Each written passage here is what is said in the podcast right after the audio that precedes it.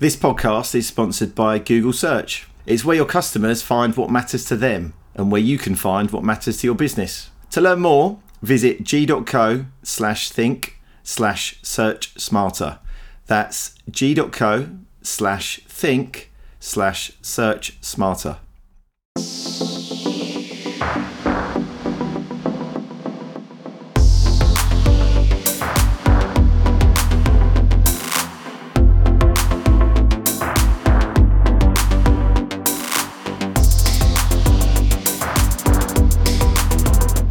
Hello and welcome to Marketing That Matters, a podcast series from Marketing Week and Econsultancy sponsored by Google.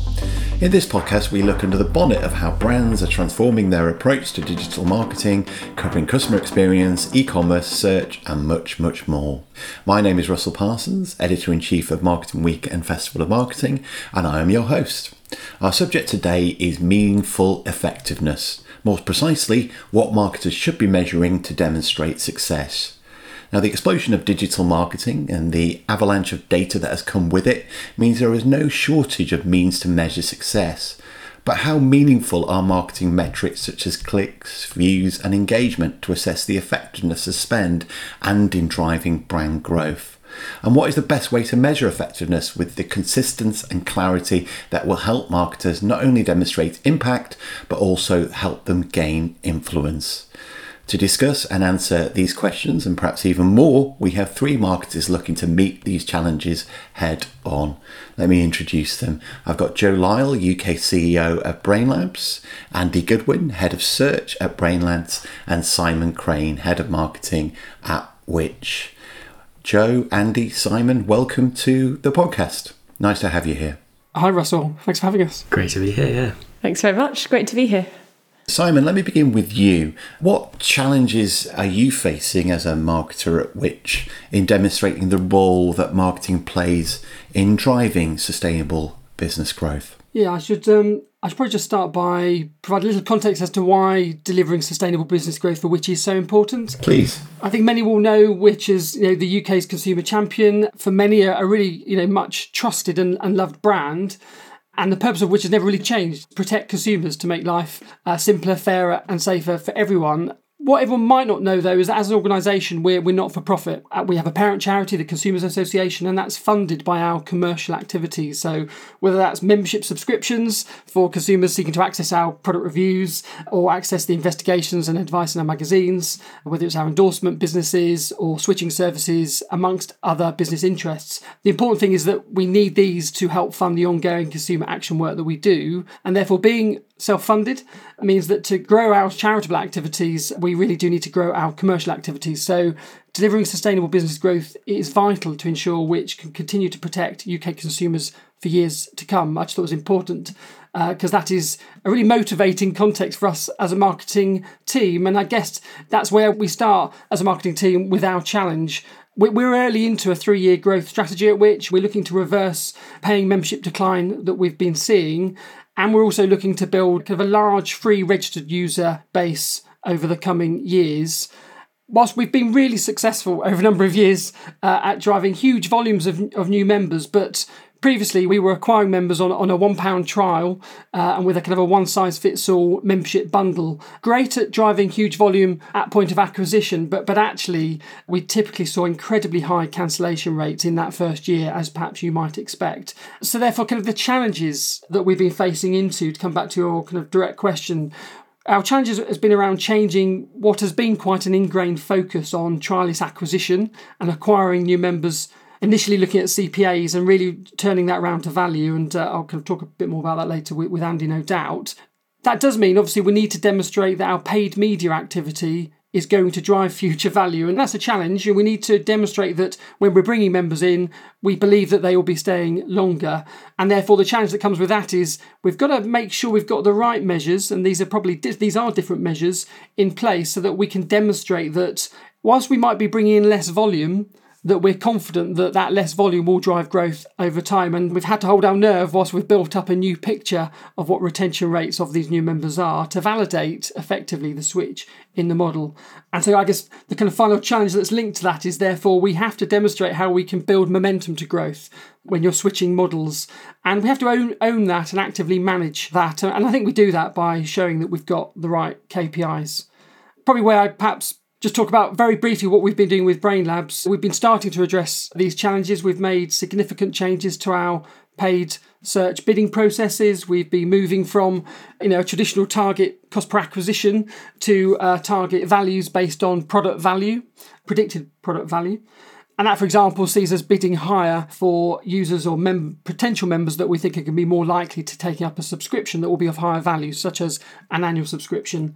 The target model is working now, and you know, whilst cost per acquisitions have gone up, we are seeing our kind of a new measure of cost per third, the number of members that make their third full payment after joining us. We're seeing that come down over time, so that's really promising we have had to go back to the drawing board on things like incorporating churn propensity models because we, we saw a lot of volatility there and that wasn't really working for us. So we're we're working with Brainlabs to see how we can bring that in and, and make that work. So fundamentally, we've started to address a number of challenges, but there's a lot more to do, a lot more testing to do. Thank you, Simon. Um, what you were describing there does or will resonate with a lot of people uh, listening. The move towards value, and what I assume that you mean by that is is the value of the sale and away from volume, because you also mentioned ROI as well, which can be a useful metric, but it's very and severely limited because it doesn't necessarily demonstrate long term profitability. And, and indeed, actually, can be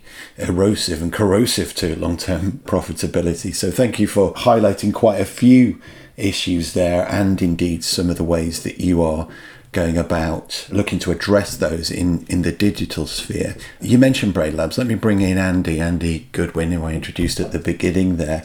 Some of the challenges that uh, Simon laid out that Which are facing and that you guys are working with them on, I'm assuming are replicated and, and that you've seen generally in the market with other clients. What kind of challenges around this?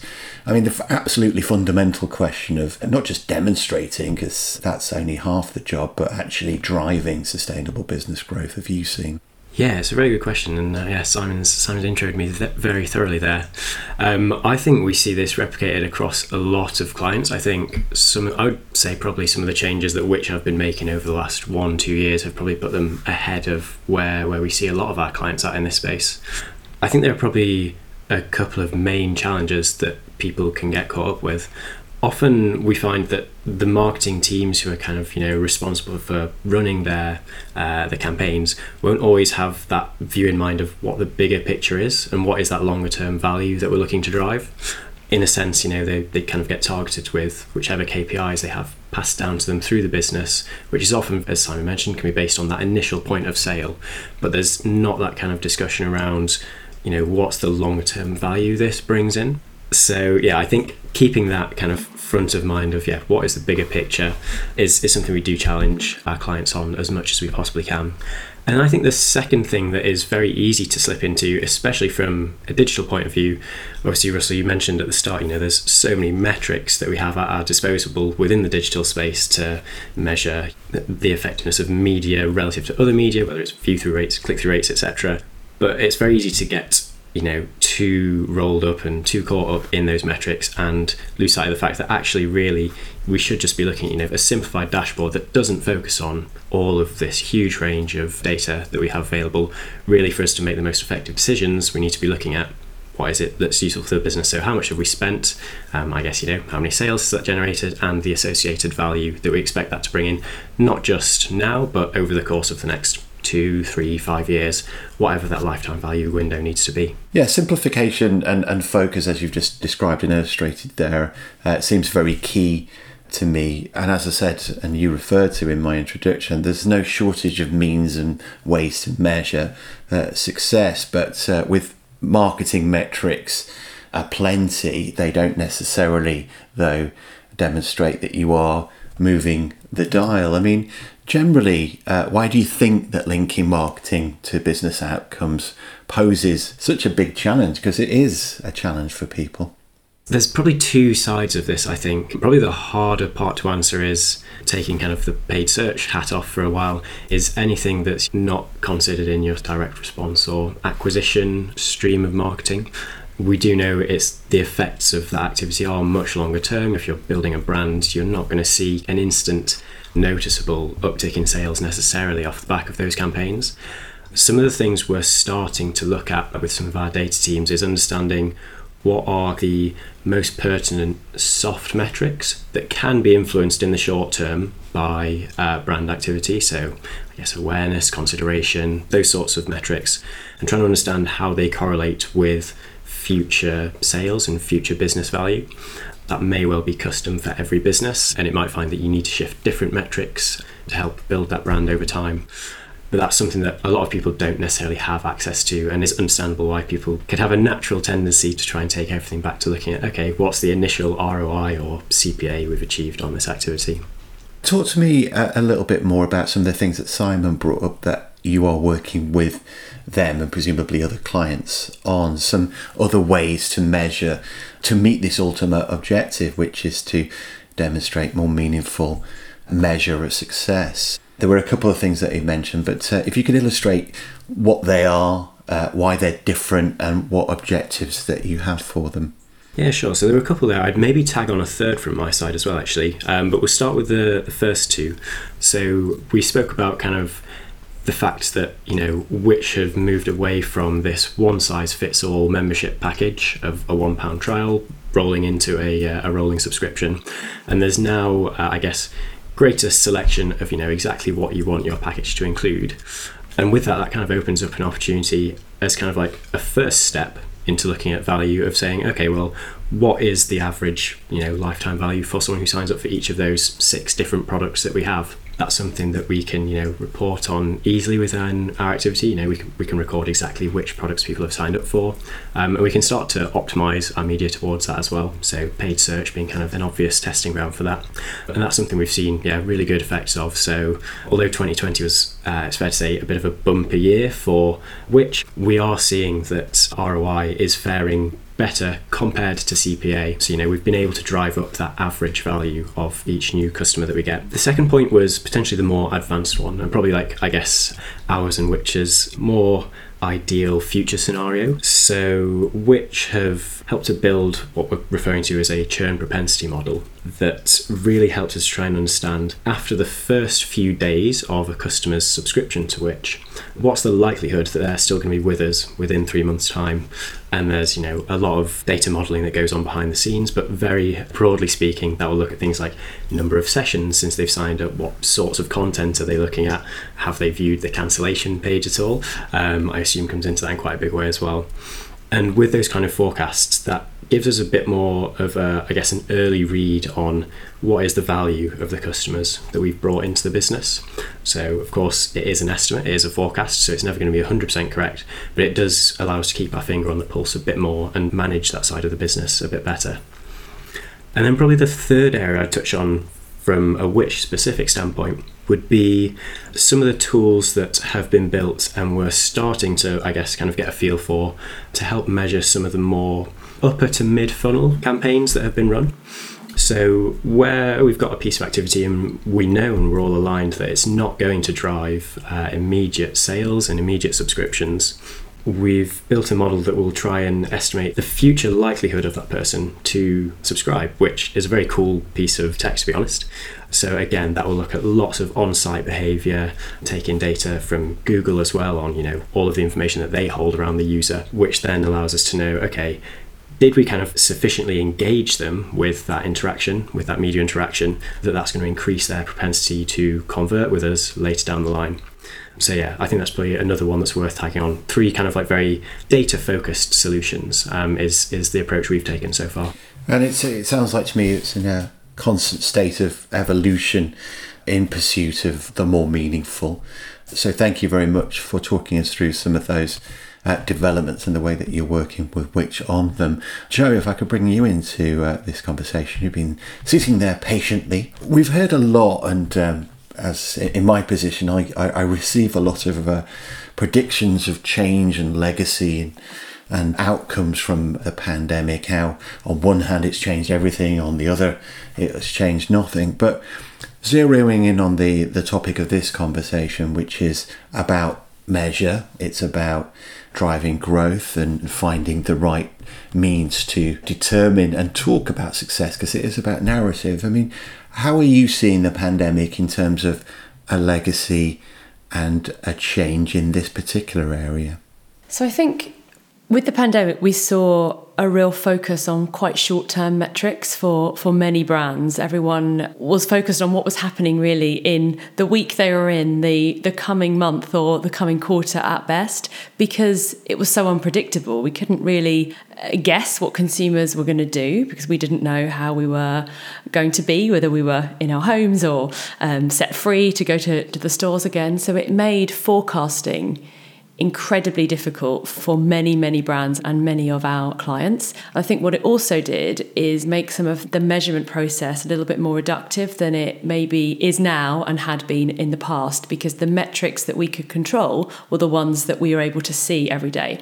So, interest in growing brand metrics definitely became lower priority on the agenda or harder to justify potentially for kind of marketing teams and internal stakeholders because they were looking at where are my sales numbers what, what's happening th- this week in a in a market that was just completely unpredictable in, in, in many ways.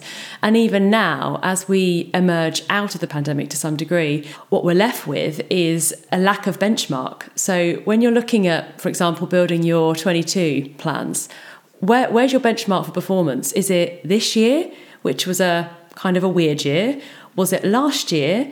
That was a, a bubble year for many brands because they saw huge growth and huge demand for, for ecom, for example.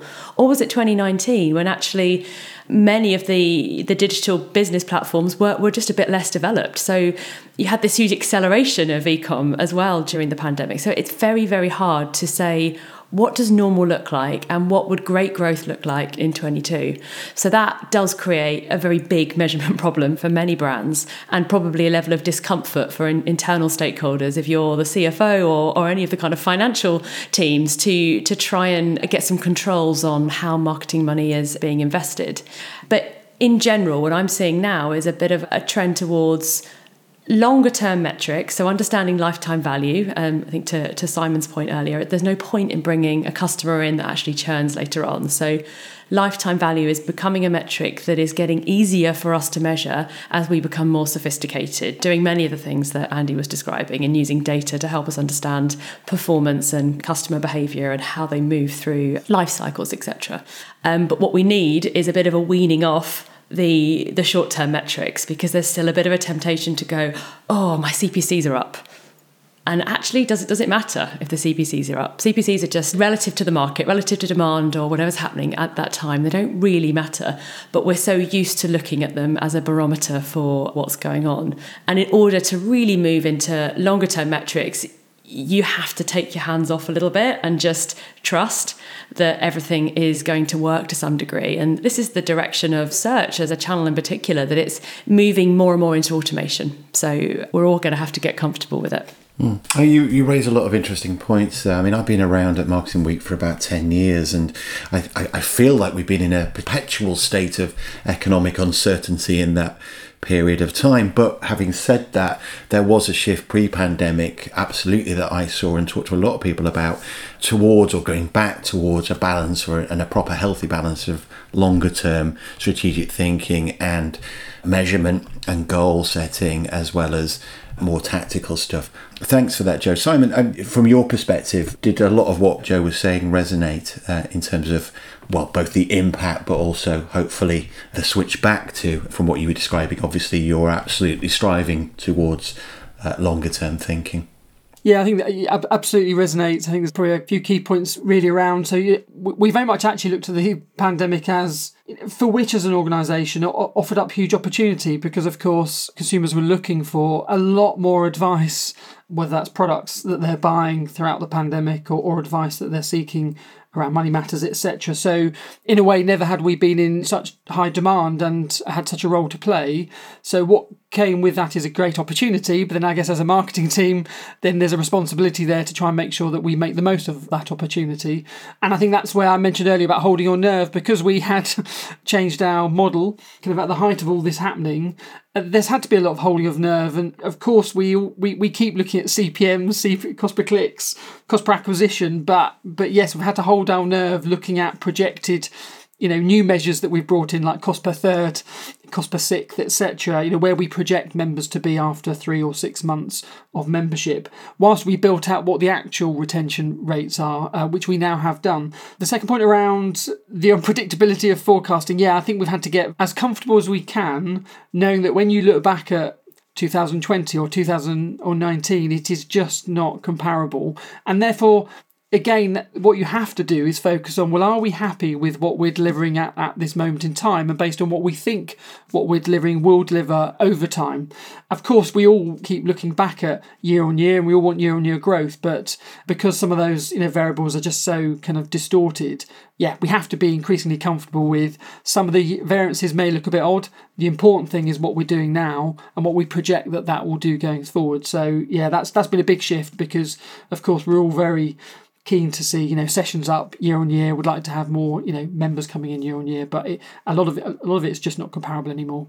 Thank you, Simon. Uh, if I could ask you and Andy and Joe just to hold further thoughts for a moment, because I'd like to bring in Matt Bush, who's Managing Director of Agencies, Partners and Creative at Google. Welcome, Matt. Thanks, Russell. Hello.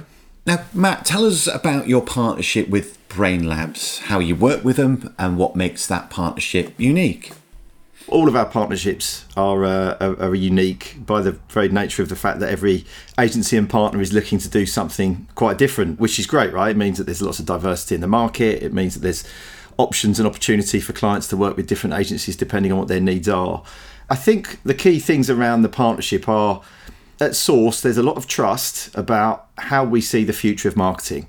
You know, we both kind of believe in the future of digital in particular, of course and you know by having that sort of you know inner belief and the trust that we've built up over years uh, has meant that we can challenge each other i think really quite hard.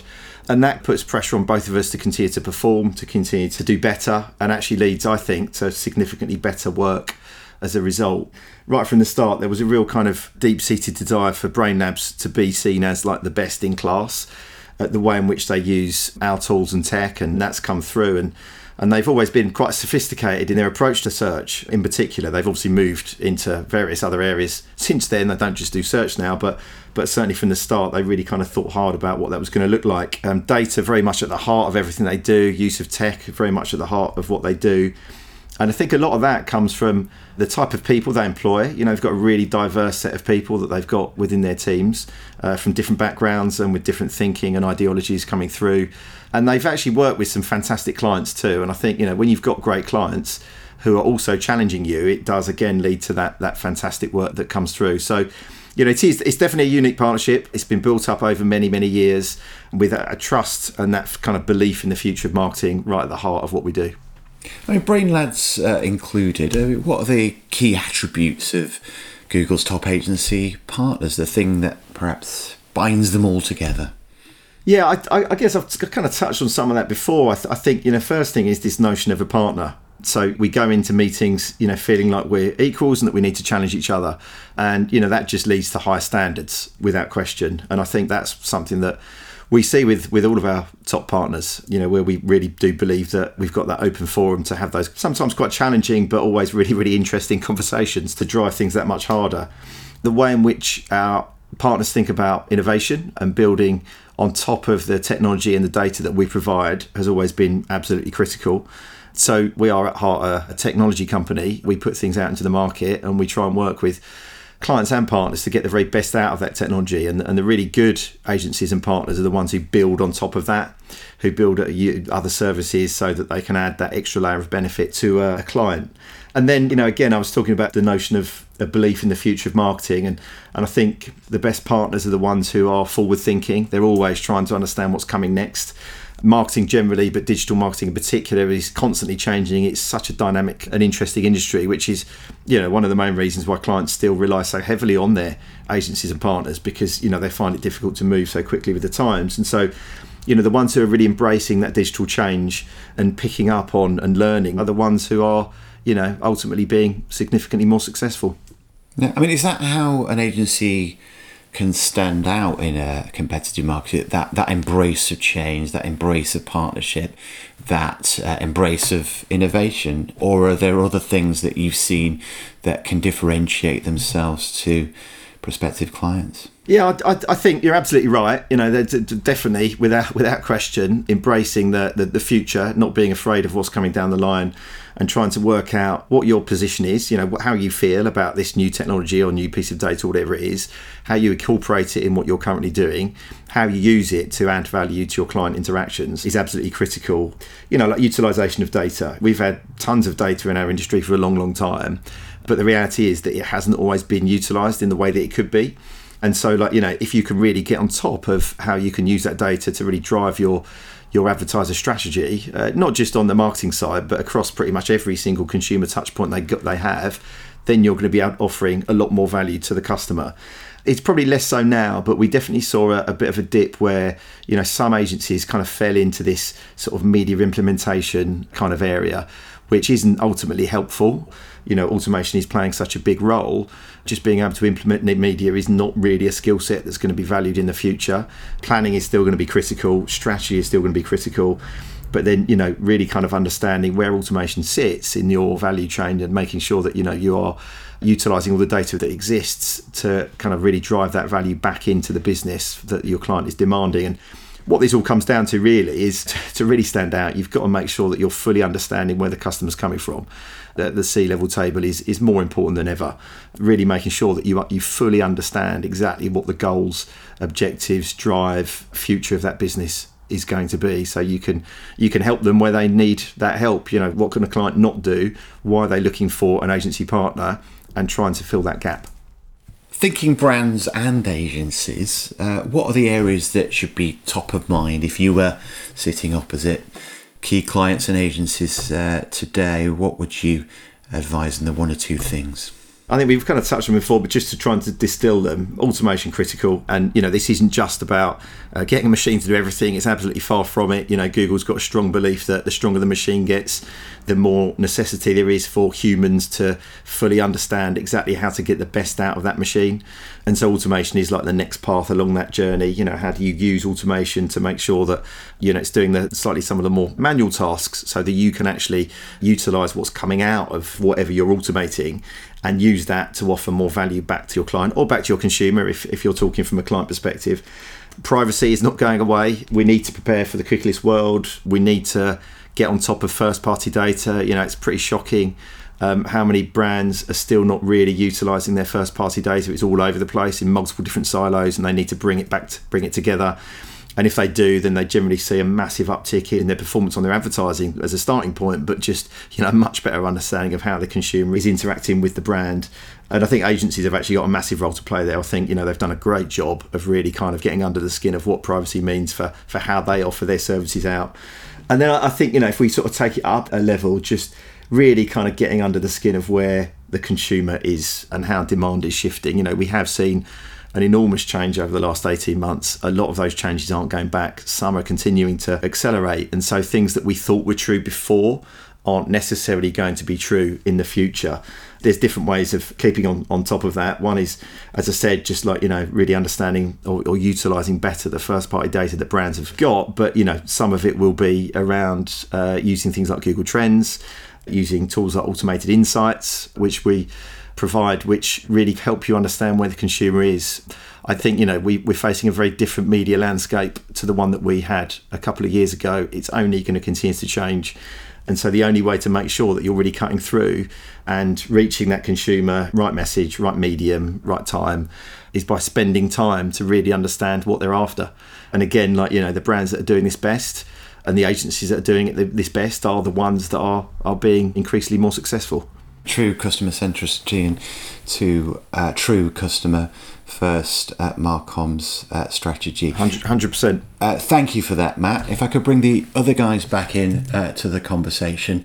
I think we heard from you, Joe, before we spoke to Matt about, I think you referred to conversations that marketers have with with CFOs and perhaps even uh, CEOs. I, I, mentioned influence uh, in my introduction and um, delivering better and more meaningful measures of impact obviously will in turn help marketers perhaps become more influential uh, in their organizations. And um, I think one of the big issues is around language and terms like effectiveness, perhaps meaning different things to different people. As I say, Joe, uh, you brought up the topic of conversations with CFOs, which is obviously a key stakeholder for any kind of marketer. I mean, does language need to be more standard? And uh, how would you advise that uh, a marketer speak and frame and describe the activity and their objectives to somebody like a CFO so they can get that influence and ultimately get the money. Simplicity and and focus helps a lot. So having a, a, a north star that everyone can work to, a metric that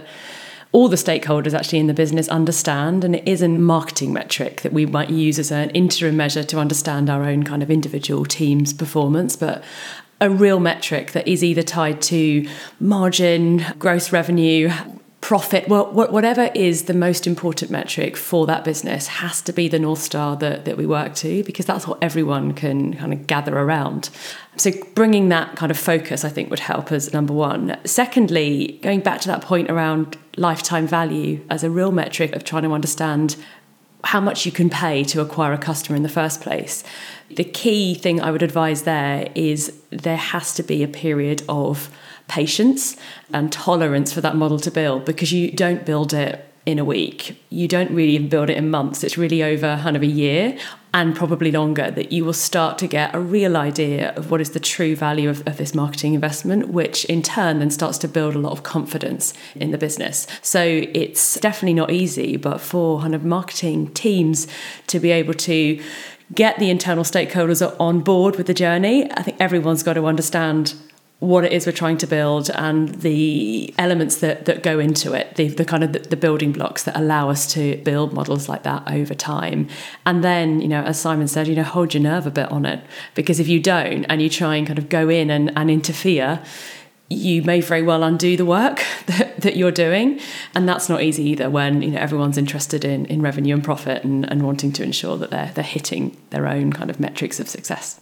I think that's the expression of the uh, the day. I, I, wrote it down in block capitals on my notebook here. Holding your nerve. Uh, it's it's sound advice in business marketing and life. Simon, you've obviously sat opposite lots of CFOs and CEOs in your time. The benefit of everybody listening, presumably, you have seen some success. Uh, what's behind that success? It's it's about influence, but it's also about narrative as well. What do you find works? Yeah, I mean, I think it's a, an agenda to drive growth, and therefore, you know, what works is kind of actively owning that agenda and you know being really clear on you know what's needed to drive growth and, and not just from a marketing point of view but from across the organization. We need to be really clear on that. It is about having the right measures set up so that you can actively monitor progress and it's about sharing those measures you know, weekly. We share our, our measures weekly to highlight the progress being made, and, and of course, we highlight with great transparency the challenges that we're facing. Because, of course, you know, it's an organisational strategy and ambition to grow, therefore, it's not just within a marketing function. We're a content led business. And so, of course, we work with all our teams across which, whether that's content or product, etc ultimately in the ambition to drive growth. So I think it's really important that everyone understands the focus, but it's that transparency and regular communication of how we're doing. And I'll be honest, you know, to Joe's point, ultimately our North Star is our net customer position. Last week we had this number of customers. This week, how many customers have we got? And it's really sobering. We report now every week, and you might think this was a number that everyone should be obsessing about always. But as I say, you know, previously with the old model, the obsession was much more around how many new trialists had we brought in and trying to make sure that we're bringing enough. Whereas now, yes, of course, we obsess about lots of metrics, but we are very transparent about.